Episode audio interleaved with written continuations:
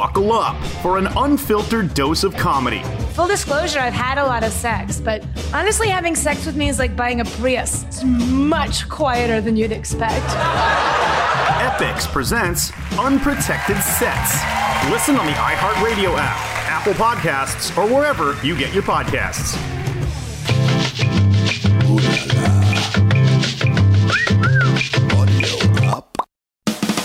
Hi there, my name's John Paul Kermy. I am a breathwork teacher. I'm really excited to be doing this new podcast with my good friend Feldy called Hangups. That's right. I'm John Feldmann. I'm in a band called Goldfinger. John Paul taught me breathwork. It changed my life. We're talking about solutions to problems today. Listen to Hang Ups on the iHeartRadio app, Apple Podcasts, or wherever you get your podcasts.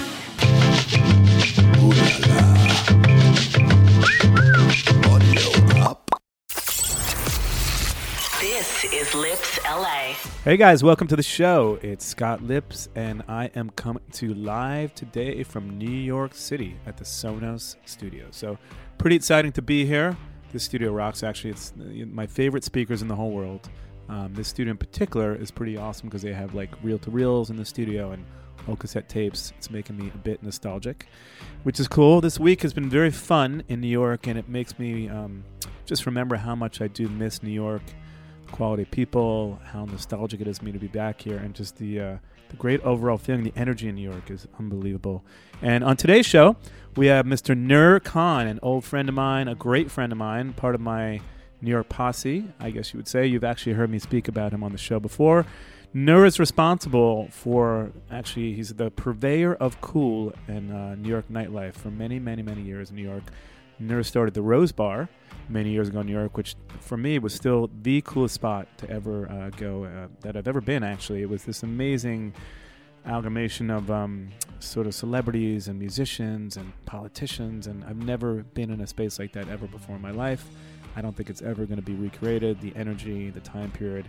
He's got a new spot, Butterfly. He is an awesome guy and uh, one of my favorite people in New York, and part of the reason why New York is as cool as it is. So, we are being brought to you live, as I said, from the Sonos studios today in Soho, New York, on Green Street. Make sure that you rate and review the show on iTunes. It's super helpful for us. And uh, tell a friend, tell two friends, tell five friends about the show. That's actually super helpful for the show to uh, have a ton of traction and go viral and everything. So make sure you tell a ton of friends about the show, rate it, review it on iTunes. Super helpful. And uh, walking in in just a second, Mr. Nur Khan. You're listening to Lipps LA with Scott Lipps. Cool. So um, here he is, the one and only Mr. Nur Khan, my good friend. I actually called you the purveyor of cool of New York City nightlife. That's amazing. I've never heard that before. I made that up. Uh, aficionado or And and Nur is a close friend, as I had mentioned to you guys before he got here. But I will say, Nur, you know, what's amazing about you, and I, there's so many stories that we're going to get into. I actually even forgot before you walked in that you are the reason why I play drums with Courtney Love. I, I don't know how I forgot that, I- and, and we're going to get into that for sure. funny. I, yeah, I mean, that was your 10 year anniversary of One was. Management, I think, It right? It was, but actually, you are, I would say, solely responsible for that uh, moment in, in my life, and, and how it's ten years later we're still sitting This here was- talking about yeah, it. Yeah, this was uh, Hero Ballroom. You were supposed to have your 10 year anniversary for your agency. Wait, wait, save that story because we got to talk about Ah. your whole history here. But- Okay, but, right, for those of you who can't see us, I will tell you that Nur has walked in looking like he always does. I, I don't. I think I've seen you in shorts once in my whole life. You've got. Uh, he's the king of cool. So I'm actually in shorts every day. Well, I know when you're like doing your martial arts, but right now it could be like 11 o'clock at night because you got true. the rings, Yes. you got the leather jacket, your signature. This is like the signature Nur look, which is great because it's 11 a.m. or 10:30, whatever it is. So Yeah. I love that. Um, but anyway, for those of you who don't know, Nur, I gave you an illustrious uh, intro before you got here. We're old, old friends. You're responsible for me playing Courtney's band, but you actually kind of, for me, have helped run and create the best part of New York City nightlife for many, many years. Without you, I would say I, I definitely experienced my best um, years going out and the energy and excitement of what New York nightlife was during the Rose Bar years. What were the years of Rose Bar? That was uh, 2006. Well, I was there uh, until the hotel got sold. So it was 2006 to 2010. So those four years will never be recreated. I mean, you have an amazing thing now, and it's incredible. By the way, we'll speak about Butterfly New York, but for whatever reason, that point in time stays in my memory. 2006 to 2010 is the best years ever of New York nightlife, and I wasn't around during your wax Mm-hmm. and sway, so we'll get into the whole stuff. But your journey is a pretty interesting one. You actually have done everything from living with monks to uh, you started in finance, I believe. And what's interesting in the whole show, I think you know, is about Nur is really about how you started your path, your journey into today at Butterfly and where you've been. So take us back to the finance years for a little bit, right? And how you lived with monks and all that stuff, and like your first foray into the nightlife world. Because we're great friends, and so we never really talk about this. But um, it's an interesting story. I mean, I don't, I don't have any other friends that live with monks and started like New York City nightlife as we know it today. So That's funny. Um, well, if we want to get back to the finance, uh, I was actually commuting and working on Wall Street as uh, a trader, assistant trader when I started, and um, I found this amazing old decrepit movie theater.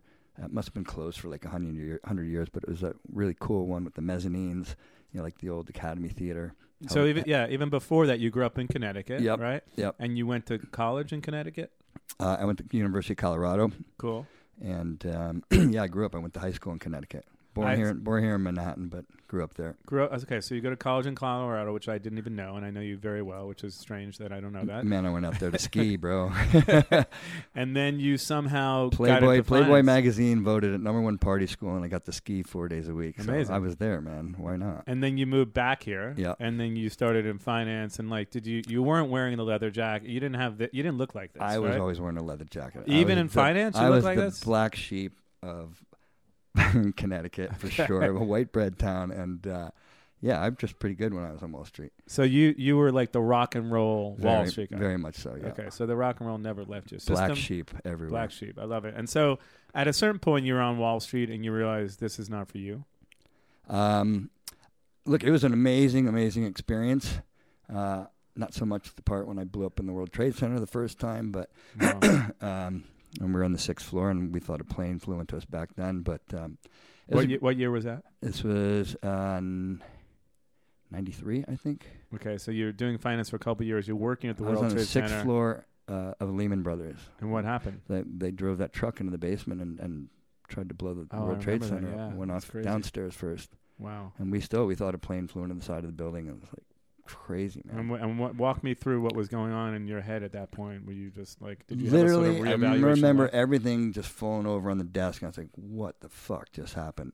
And um, luckily, we were on the sixth floor, so like, you know, a lot of our friends were on the top floor in Cantor Fitzgerald, and and I mean, everyone they got down that time. I, I don't think a lot of people got killed, like ten or something maybe, but. Um, Even that is crazy. all the lights were out, all the power was out. People were coming down, looking just completely covered in black soot, and uh, it was scary as fuck, man. Wow. And and So- it definitely when something like that happens, it kind of makes you reevaluate your life in a way. And was that sort of your epiphany to be like, I got to get out of this thing? Because you know, as much as if people know you, your soul is rock and roll. No one loves music more than you do. Maybe me, but other than me and you, we have that bond, right? Where music is like our first passion and love. So you were caught in this job, like a lot of people are, where you're like, I'm doing this thing, but finance is probably not your thing. I mean, if you were dressing like this back then, if someone had a clue that this was not your thing, maybe Yeah. there was a different path Yeah. for you. Um, I man, I was in, in like I said, this very uh, white bread type town, and uh, I actually after school I actually started a construction company and a, a painting company. I was an architecture major, so um, and I had always painted when I was a kid. So that was actually before Wall Street, and uh, I had a girlfriend, and she wanted the the white collar guy. So you know, Seems to be I not a very you. to Wall Street, yeah. Yeah, you know you, it was like, fun. yeah. It was it was me. I mean, as soon as I got down there, I was I was hustling. I was knocking on the door every day to get the job, and uh, I was good when I was there. But um, Did you do well on Wall Street? Did you make money? doing I did okay. Yeah. Um, you know, I was young. I can't It was- picture you it being on was- Wall It was Street. only, it was only six years. Okay. Um, So what ages were you at that time when you were on Wall God, I Street? guess. Uh, Was it like your early 20s? yeah, Okay. yeah. And then take me back to the time when you had this sort of epiphany to start, you know, to start the nightlife stuff that you did? Because you were one of the guys that started. And when I kind of moved away from New York when I was younger, I had heard about Wax and Sway and all the places you started, but I don't really know the history behind them. It's funny. It started right around the corner here. I just coming down this cobblestone street. It was like um, We're on so Green I- Street and so It was on Mercer actually. So uh, there was a lot of action on Mercer and, and Green Street. Well, there was about to be actually. Um, I found this great space. It was um, what was it? It was, I guess it was a clothing store. Um, 113 Mercer Street was where Wax was. That was my first bar in New York. And how'd you start it? I mean, you um, don't just start a bar out of the blue, right? Did It you? was like, it what was empty. We had to build it from scratch. You know, no no plumbing, no nothing in there. So um, So you leave Wall Street. Do you get financing to do wax? I was building wax uh, with my money and a friend of mine's, and we had to build it and wait till we got a liquor license. So there was a thing back then called the 500 foot rule, which didn't exist. So I actually built this whole space, designed it, was ready to go and get our liquor license, and then they created this new rule where if, if there are three bars within 500 feet, you have to go through hearings with the state liquor authority and, and the community, and then the community just went crazy on us. So they're like, no. I, I ended up. Luckily, I knew everybody in Soho then. So Yeah, like, what was Soho like back then? Because this was was this the this was mid right- '80s? This What- was no. was this was like uh, '95. okay.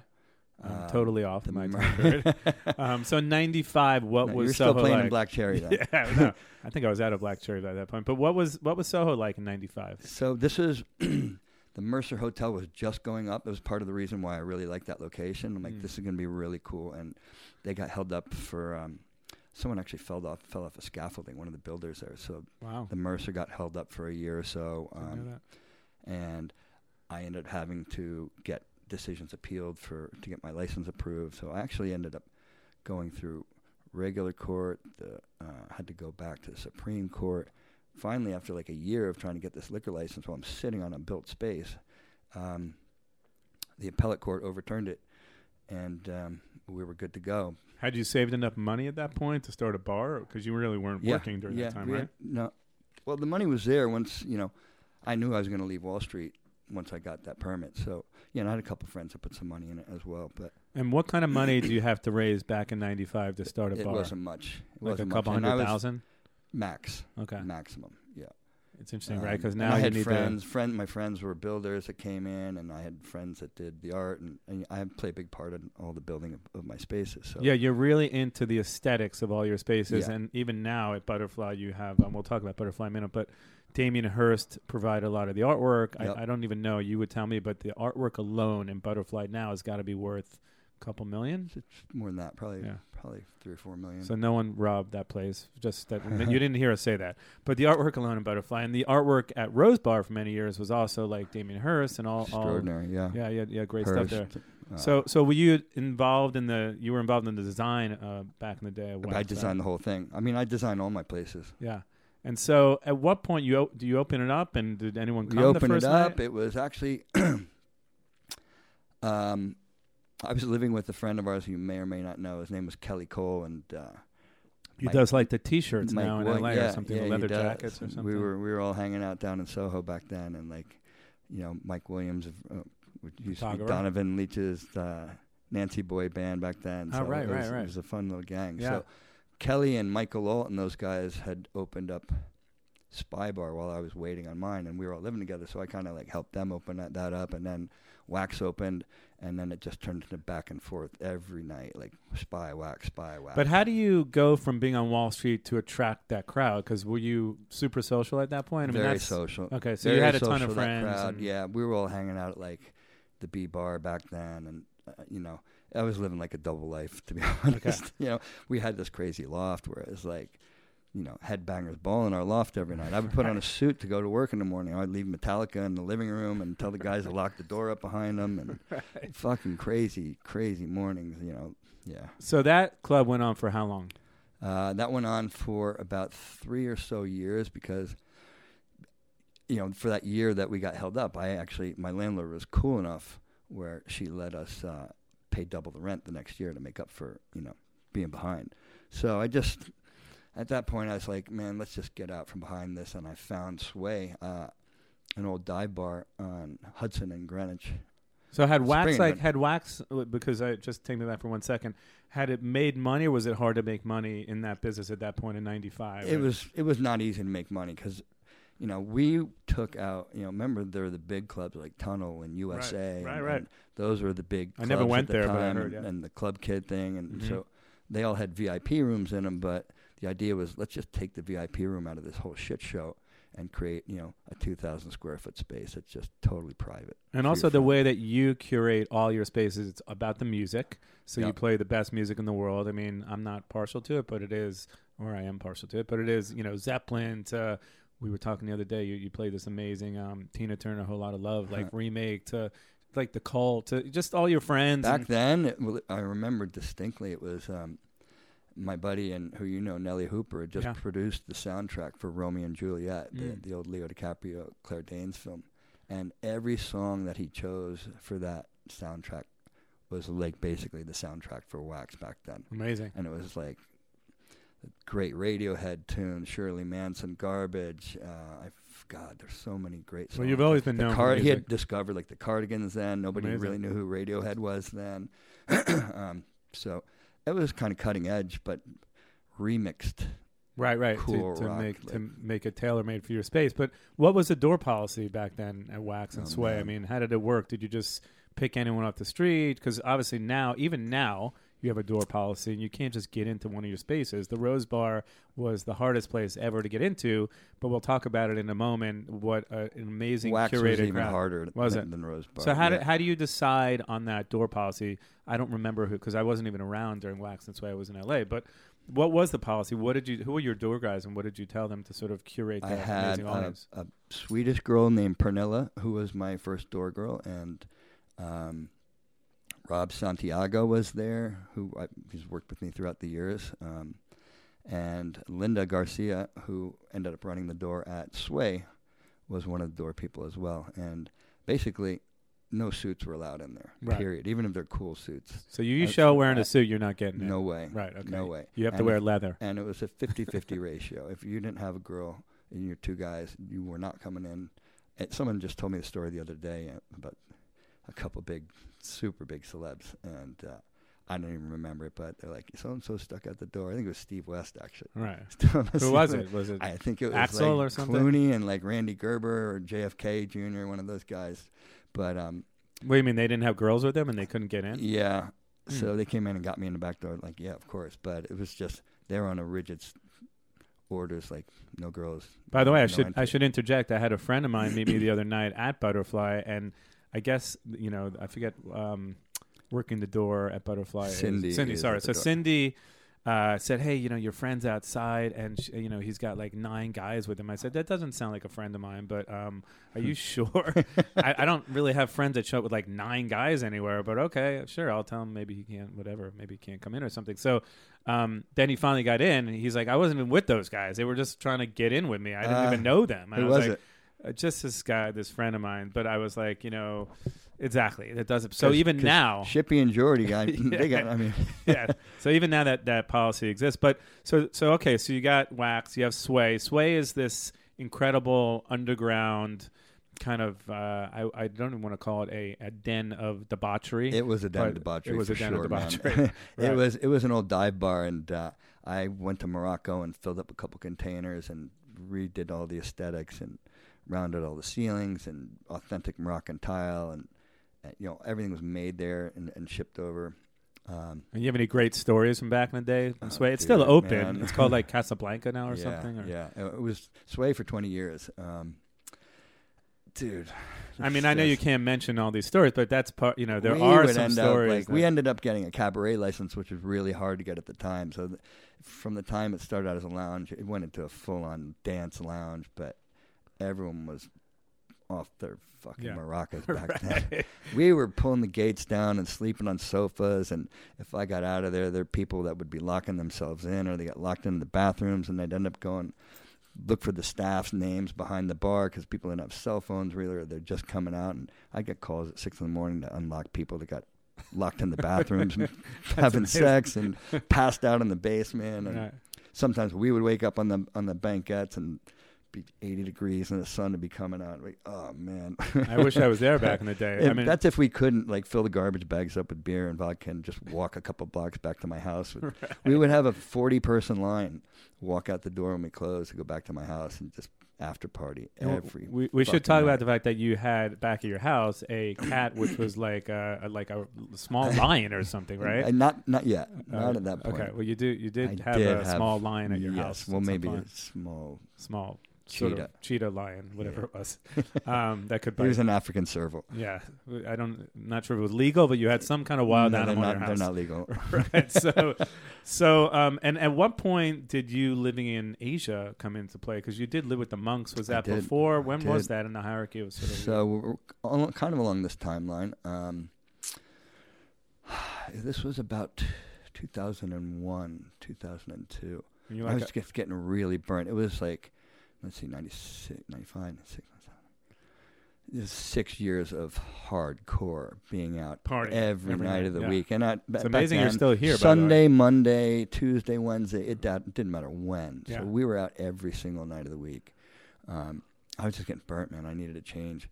So um, I did. I moved to London. Uh, I was going to open another project over there, uh, big project in Mayfair, uh, Berkeley Street, and uh, a friend of mine was a developer, and uh, it got held up forever. So, you know, I had just stopped drinking over there, and I was just like, let's just clean slate for a little while. And I started doing kung fu in a place in London called the, the Shaolin Temple, UK. Um, and I ended up, I was just waiting for this project to get off the ground, so I ended up training every day. And um, for a couple of years now, two years, and then this still waiting for this project. You know, it's expensive to live in London. sure, um, still is. it's yeah. so uh, the the head master at the Shaolin Temple in London came from the actual Shaolin Temple in China. It's a fifteen hundred year old temple, uh, kung fu based, Buddhist based, um, and he got me in as a Westerner.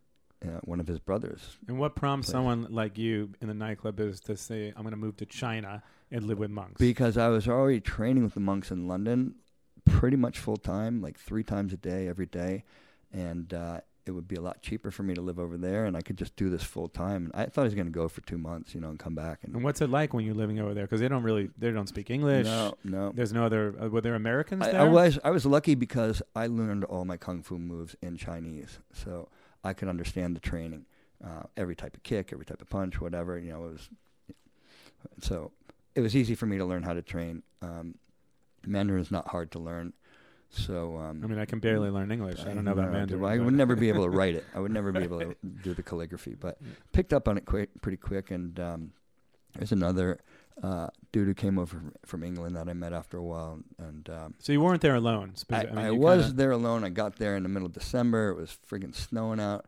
All the monks had gone home because it's so cold. We're literally on the top of a mountain. Like, if you've seen Crouching Tiger, Hidden Dragon, That's it's, what it was it's exactly like no that. cell phone, or was there cell phone? No cell then? phone, Right. no. No email. Nothing. Uh, email, hmm, maybe not for the first couple months. Um, So do people think you? I had to go somewhere to do email. Yeah. Do people So, think you dude, died at we that didn't point? have toilets, bro. I can't even There's imagine. no I- fucking I- toilets. what's no like? showers in the middle of the winter. I showered once a week during the winter. So do people think Uh, that the you? toilets uh, were a hole in the ground. That's crazy. So what do people think happened to you? Did they think that you just kind of disappeared? I or- sent people pictures, man. I told people I was going to check out for a little while. Um, and yeah, it's just like we would get up at 4:30 in the morning, right, you know, run up in the mountains, uh, do tai chi and qigong on top of the mountain, come back down these crazy stairs that are cut into the mountain, like a thousand meters of stairs on our hands, upside down, and like the workout was insane. Kind of what And I then- do every day, Exactly, every morning now. Like, exactly. Three steps upstairs. So, and then we would have breakfast, and then we do two and a half hours of kung fu wow. kickboxing, basically Chinese kickboxing. It's called Sanda. Uh, take a nap, lunch, two and a half hours more kickboxing, nap, dinner, practice everything we learned all day, and be completely dead tired by like nine and crashed. That's and That incredible. was it every day, and then Sundays it was just like you practice what you learn. I commend you because I can never do that. You know, I have trouble just sort of going to the gym. But um, at some point, you come back and you're Yep. like, you know, the Rose Bar came up, the idea came up. I think you partnered with Ian Schrager for that, right? Well, it came back, and originally it was to do a relaunch of Sway because I was gone, and it needed a little love. Yeah. And uh, I did. Uh, came back and just had a really fun party with all my friends that I hadn't seen for a while. And um, funny enough, um, Sean MacPherson and Eric Goode were there that night. And they, while I was gone, they had just bought the Maritime Hotel, and um, they had, as you remember it, the big Hero Ballroom space. Right.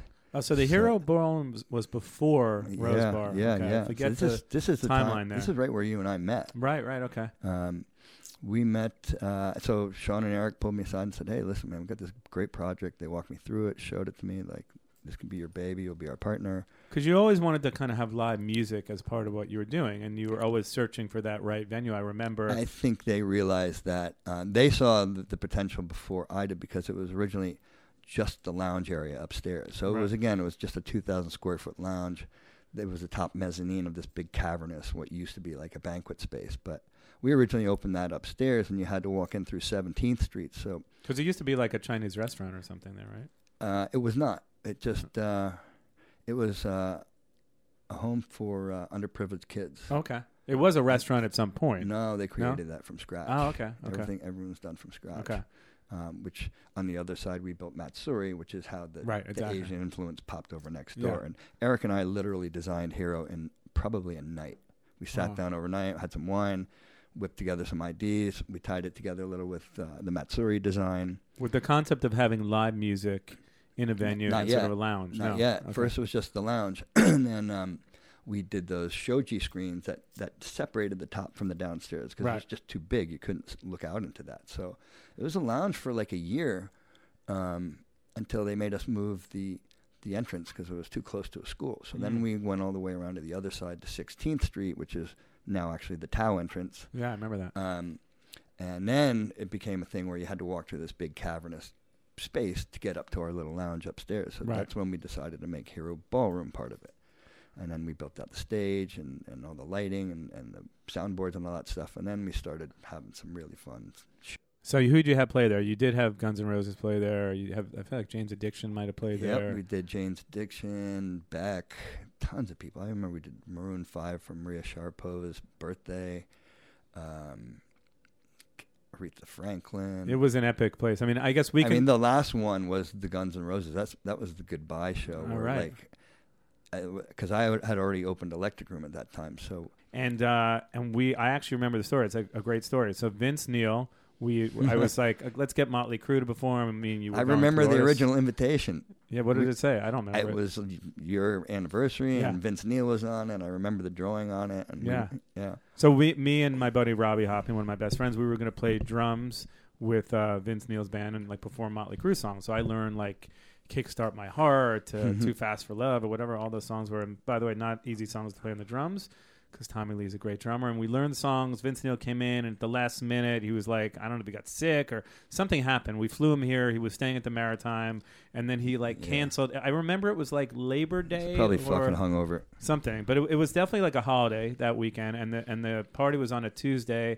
it was fashion week and you and i start going through artists to perform and you said what about scott weiland and you know scott weiland's solo uh, band and i said I, you know i love stone temple pilots but i don't know if people are going to really respond in the fashion community to the solo scott weiland stuff and then you said Courtney Love. Right, and uh, and I remember calling her manager JD, who I'm good friends with, and he's like, "Well, you know, what, there's other artists, and what about this one and that one?" I said, "No, I think Courtney would be cool." And and uh, the, the only story, the the real story that I can remember is like we kind of.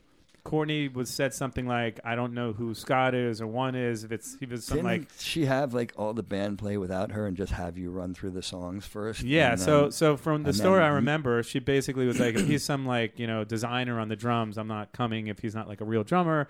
And so you know she kind of was like, "Oh, I think I'll do, and then didn't nobody heard from her for like a day, and we started flying in the band members from like London and San Francisco, just figuring, hey, you know we're. We're gonna give this a go, and I asked JD, the manager, can I play drums with her? And he's like, you know, you just come to soundcheck, we'll figure it out. He didn't really give me a definitive, so I had not really learned the songs that well because I still didn't know if I was performing. So I show up at soundcheck, I play a couple songs, courtesy of you and your relationship with Courtney.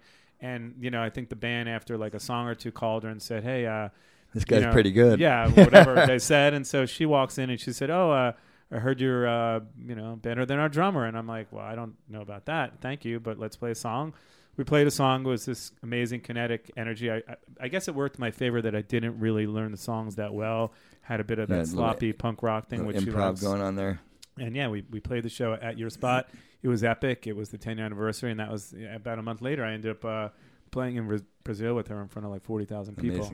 Um, I love seeing connections like that happen. yeah, so that out. was all because of you. So that was pretty awesome. So thank you. So after Hero, you went on to have Electric Room, uh, or actually the Rose Bar was next, Rose right? Rose Bar was next. So Rose Bar. So the only thing I'm going to say about Rose Bar, and there, we could do a whole episode based on the Rose Bar, is, and I tell this story all the time. There, I've never seen such an incredible, eclectic, curated mix of people. You would have Kate Moss sitting next to Hmm. Lenny Kravitz, sitting next to Tommy Hilfiger, sitting next to Bill Clinton or Mick Jagger, or you know, models, politicians.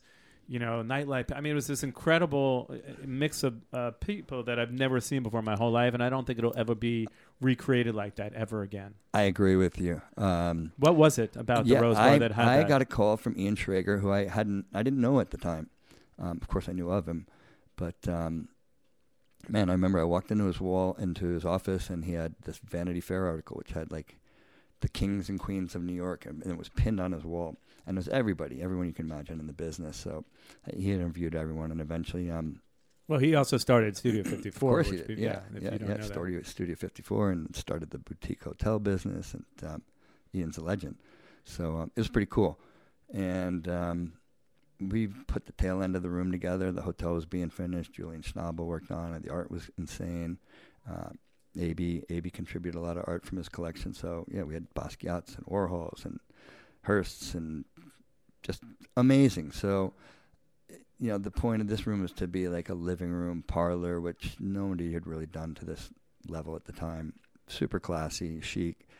Um, And you had this great idea to do these pop up secret concerts called the Rose Bar Sessions we did Yep. together. And we actually Yep. had uh, GNR, we had Guns N' Roses, and we had Velvet Revolver and Black Keys. And then you also did a few on your own, too. Um, but I remember it was, again, like you're talking yeah, about having Guns N' shows like that, you know, with with Guns N' Roses and 150 people max in the room, but the best looking audience ever and the most It was incredible phenomenal. Yeah, that was great. so much fun, man. Yeah. Those things were great. Yeah, Black Keys show was like people were just starting to hear about the Black Keys. I loved them at the time, and and man, they blew up right after that. But Yeah.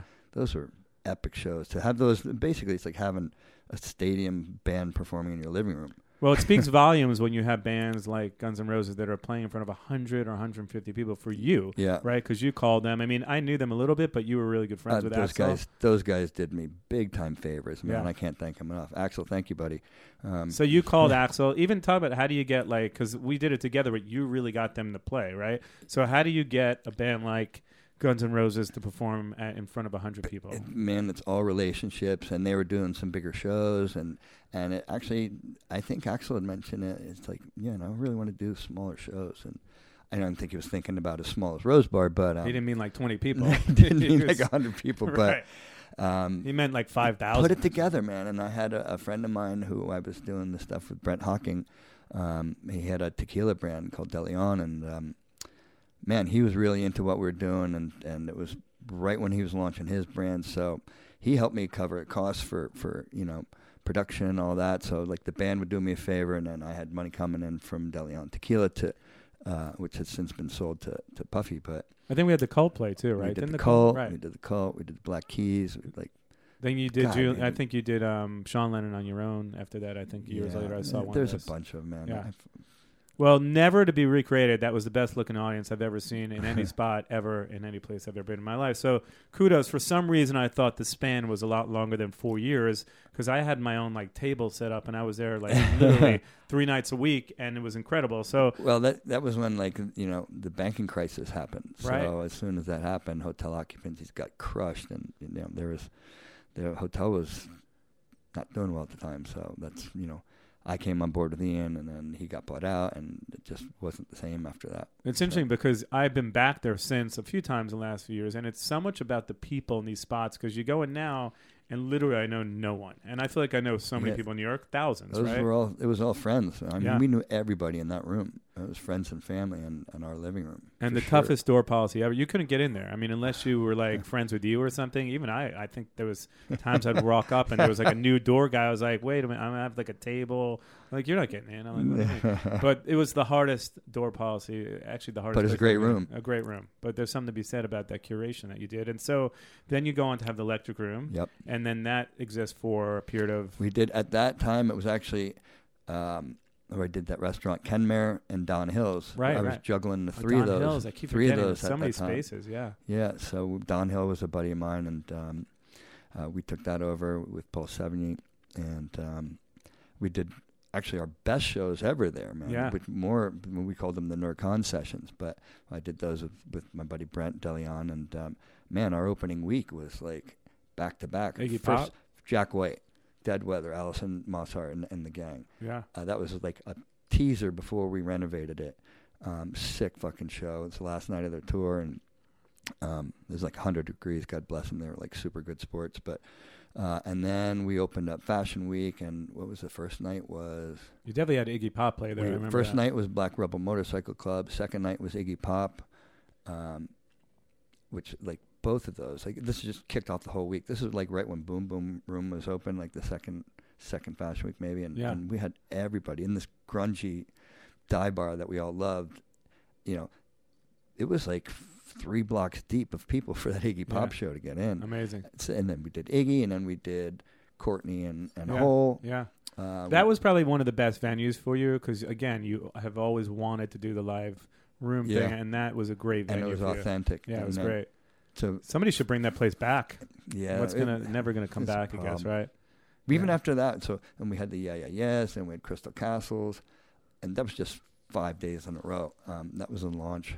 So, any Right. stories about Don Hill that you could tell us? Because I mean, he was a great guy. He was an older guy who loved music. But Don any stories about that about that venue or about the times there, about anything that happened that night? Because there's so much debauchery over the years that have happened Mm. at your spots. But I know you can't tell about 95 percent of the stories. But I feel like Yeah.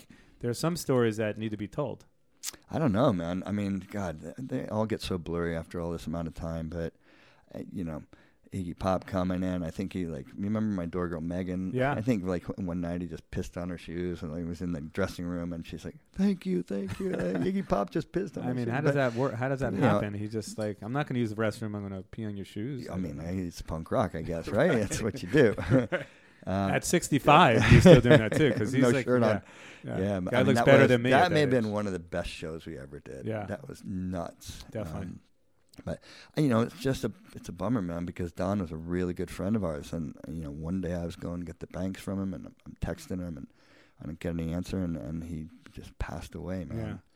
And uh, Yeah, he lived a life. it was though, a month to month lease that he had always had there from day one. So, um, you know, people want to develop over there, and uh, it was they Yeah. didn't want to they didn't want to keep the lease going. Well, I feel like every inch of New York is being developed into some kind of That's high exactly rise. now. why. So, yeah. yeah. So- So you go through all these spots. Take us to today. I mean, culture has changed incredibly. I mean, obviously, there's a whole new millennial thing that uh, you and I are not super connected to, but yet you open up a new spot uh, in Thompson Hotel with John McDonald's, um, and so and it's called Butterfly, right? Correct. Butterfly Yep. And um, and tell us about because I was there. I mean, basically that's my home now because that's the new Rose Bar for me. But when I'm in town now, I obviously I'm always hanging at your spots, and it's about walking into a spot like that within a minute's notice. I have all my friends around me, Yeah. it's this incredible collection of people again. So you're sort of recreating the Rose Bar era in a way, right? And so how did Butterfly Soho come about? Well, I mean, I feel like there was something that was missing since the first half of Rose Bar because they turned it in, they put disco balls in there and took the pool table out, so it turned into something very different than what we originally loved about it. Um, and I had felt that had been missing from New York for a long time, man. So um, I just tried to figure out what I thought was missing, especially design-wise. Like if you walk around Butterfly, you know every little corner has a very special detail, and it's different in every way, and, and it's just very cool and unexpected. I think um, uh, we designed with this with a friend of ours named Jason Volanek, and um, it started out as uh, there's an Italian designer named Carlo Mollino who I was we really liked the design of his spaces, and he did his dream home in Italy. This guy died in the 70s, but Uh, it started out with he had a lot of leopard skin on his walls, and one particular area he had this butterfly cabinet, which was pretty cool, I thought. So that was the initial inspiration, and we started with that. And Yourself, Jason Pomeranc. yeah, so Jason owns the hotel. Right. John McDonald is my partner who we go way back back to when I opened Wax. He had a place on Mercer Street, a block away, called Merc Bar. Right. And he also You know, has Laura across- Fish Bar. Of course, John, John this morning. McDonald, legend for Yeah. Lure Fish Bar, Merc Bar, Bowery Meat Company, uh, Toro Blanco. I mean, it's such a Barrel, yeah. small scene in New York. I literally saw him this morning at the Mercer. So, like, yeah. that's how. So we we actually known each other forever, and uh, God, I would run out of booze and have to send my people up to Merc Bar to get bottles at the end of the night, and who knows what happened back then. But um, yeah, we'd known each other for a long time, and kind of always wanted to do a cool little. I think we both see eye to eye on the small spaces, and, Yeah. and we both felt there was something missing in New York for like something that's a little more mature, and again, what you and I like, and we just want to play our music like if you're in our living room. You know, I'm not playing stuff for everybody else. Because it's a giant club and you have to play shitty music. Yeah. So, um, And when you have Carine Roitfeld or like a Gucci after party, I mean, they all Yeah. come to your spot. Yeah. That's your. That's the hot spot for Yep. fashion. Yep. You've always had a knack. We've had our connection too, and you've always had a knack of curating this fashion and music and live events. And so now, um, walk me through like today because it is a different generation. And I maybe some people thought, you know, isn't there going to recreate this? But in fact, you have recreated what you did before, and it's crowded. And you know, there's not that many great spots if you're an adult that people like to go to in New York that they're not like you know nightclubs, right? So it's one of these spots I hang with and, and, and that I that I go to that I think is for adults like mature that you can p- listen to great music and there's a great restaurant below Leo Yep. Bistro Leo. Um, so how did you sort of curate what this is now, given that cultures change? It's all about social media. It's all about a new generation, right? Kids, it's a different generation we're connected to, right? Yep, So yep. how did how did you sort of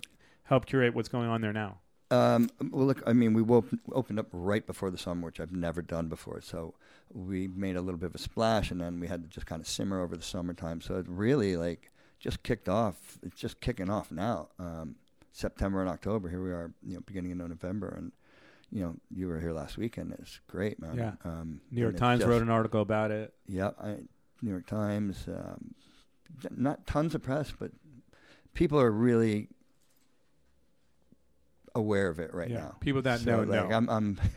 I've got to beef up my staff after last weekend, but um, yeah, it seems like it's catching on. It seems like uh, this is what I thought was missing. We didn't have a great living room and a place where you know the music isn't too loud and it's just not shitty music. It's I don't have to play for a crowd because it's not a dance club. So, Right, right. so you know, it's it's just a great loft party and and your most fascinating friend's living room that's weird and eccentric and we've got you know millions of dollars of Damien Hirst art on the walls one of the the cabinet that I was talking about before I made from scratch. Oh, that's right, Damien actually gave me the butters butterflies for it. So right. it was it started out with that little cabinet and then it kind of evolved and you know we we did those crazy rugs you know by ourselves and then that's when you know Sante D'Orazio obviously did um, Another part of the original posse. Three of the big, yep.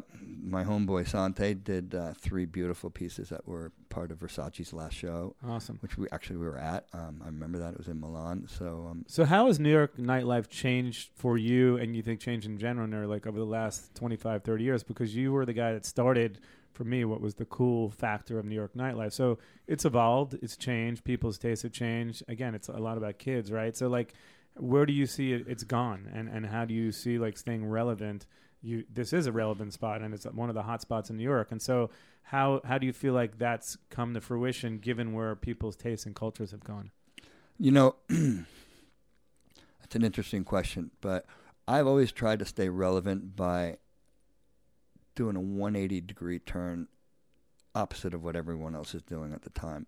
Um, I felt there was a niche missing, missing um, with the small room that, that had that living room vibe. That's you know, it's cheers, man. All your friends are here, and and uh, it's true. Now you start to walk in, and you just know everybody in every corner. It's, it's awesome. Like I haven't felt that in a long time. So I you know I don't hang out at nightclubs. I haven't in a long time. It's just not my thing. So I can't say what's really I think the music has a big does, plays a big part uh, in in so the ambience in the space. How do you pick the music? You have great DJs, right? But are you personally creating the playlist, are you there sort of saying, "Hey, play Zeppelin, The Cult, and you know this Depeche Mode"? No, we're not really playing that stuff. You know, we're playing more electro rock. I would say. You know, we're not. We're not doing the Led Zeppelin. I've never played a Led Zeppelin song in Butterfly yet, and I haven't played a cult song yet. Except for the Tina Turner, a whole lot of love. Except for the new one that you like, Tina Turner, a whole lot of love. I don't think it's new. We, It's in this. we from the used to play that in Rose Bar, but Yeah. I'm glad you just discovered it. I think I discovered it before, but I just heard it recently. Because I mean, when it comes on, on on the third round in the UFC fight last week, and I had to call you and tell you that Yeah. it's it's relevant, buddy. It is. I don't know. How. I just rediscovered this song from the '70s. But so, are you personally picking out the music, or do you let your DJs just do what they want? So I'm lucky enough that my DJs have been with me forever. Two like two of them, I gave their first gigs at Sway, so they know my head inside and out. Um, I don't have to say anything to them at this point anymore. You know, it's like play what we want to play, what all you guys would play in your living rooms. Don't even worry about playing to the crowd. And if people want to be a part of what we're doing, then come hang out. You know, and it works. Well, I And think one of that's that's our little niche market, and I don't think anybody can even copy it.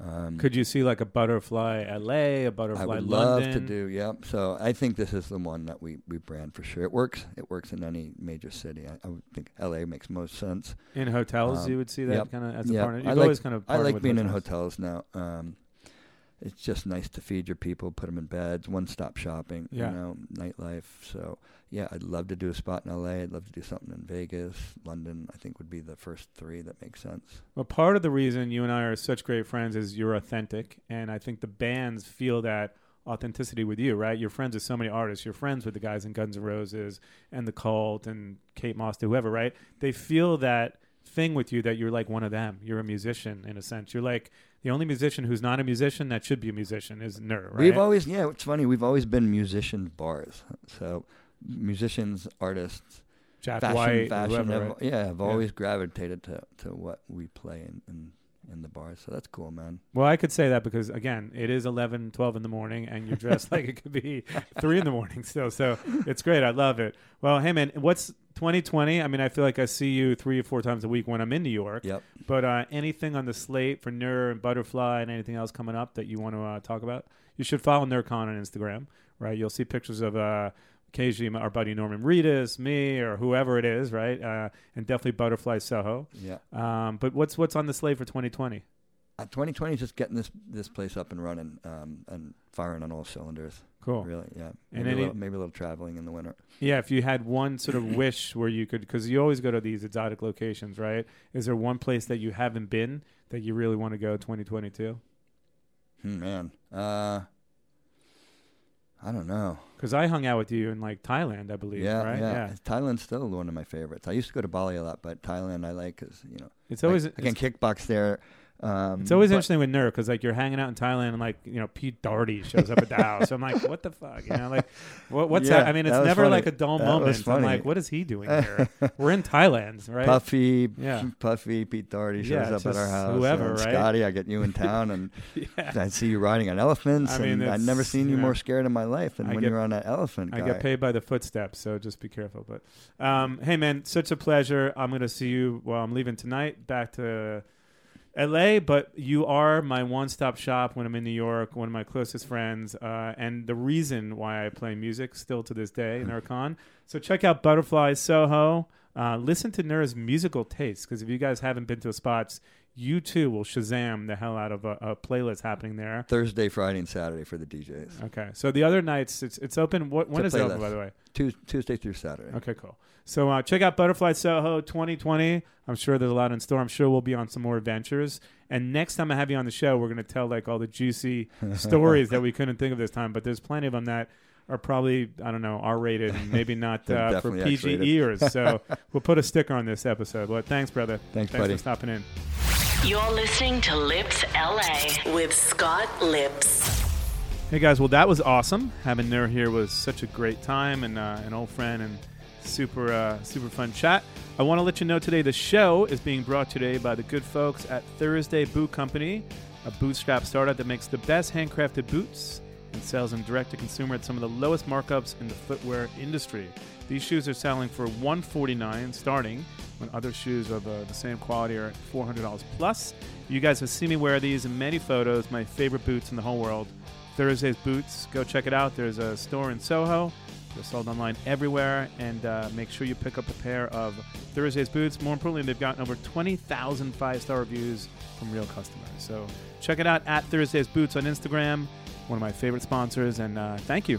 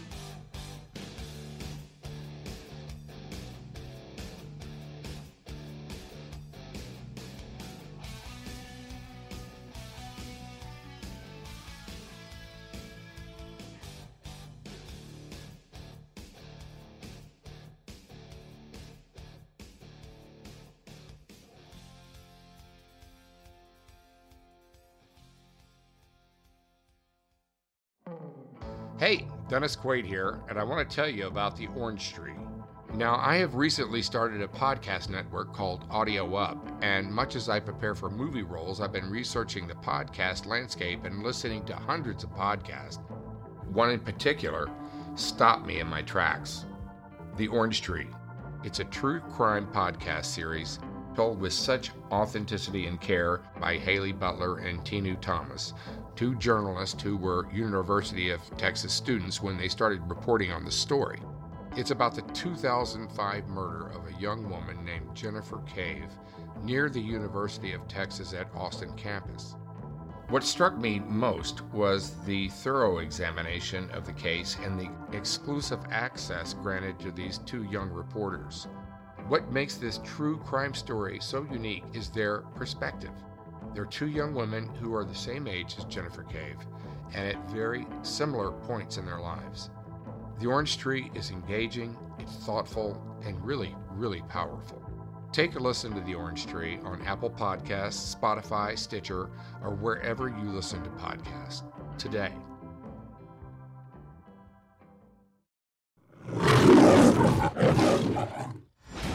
In Lauren Lake's courtroom, there is no nonsense, Step away when you have But I that said I'm a lady, lady. lady. Don't talk when I'm talking. just results. Mr. Jackson, you are the father. Live it, own it, be it. You see it? Listen to Lauren Lake's Paternity Court on the iHeartRadio app or wherever you get your podcasts.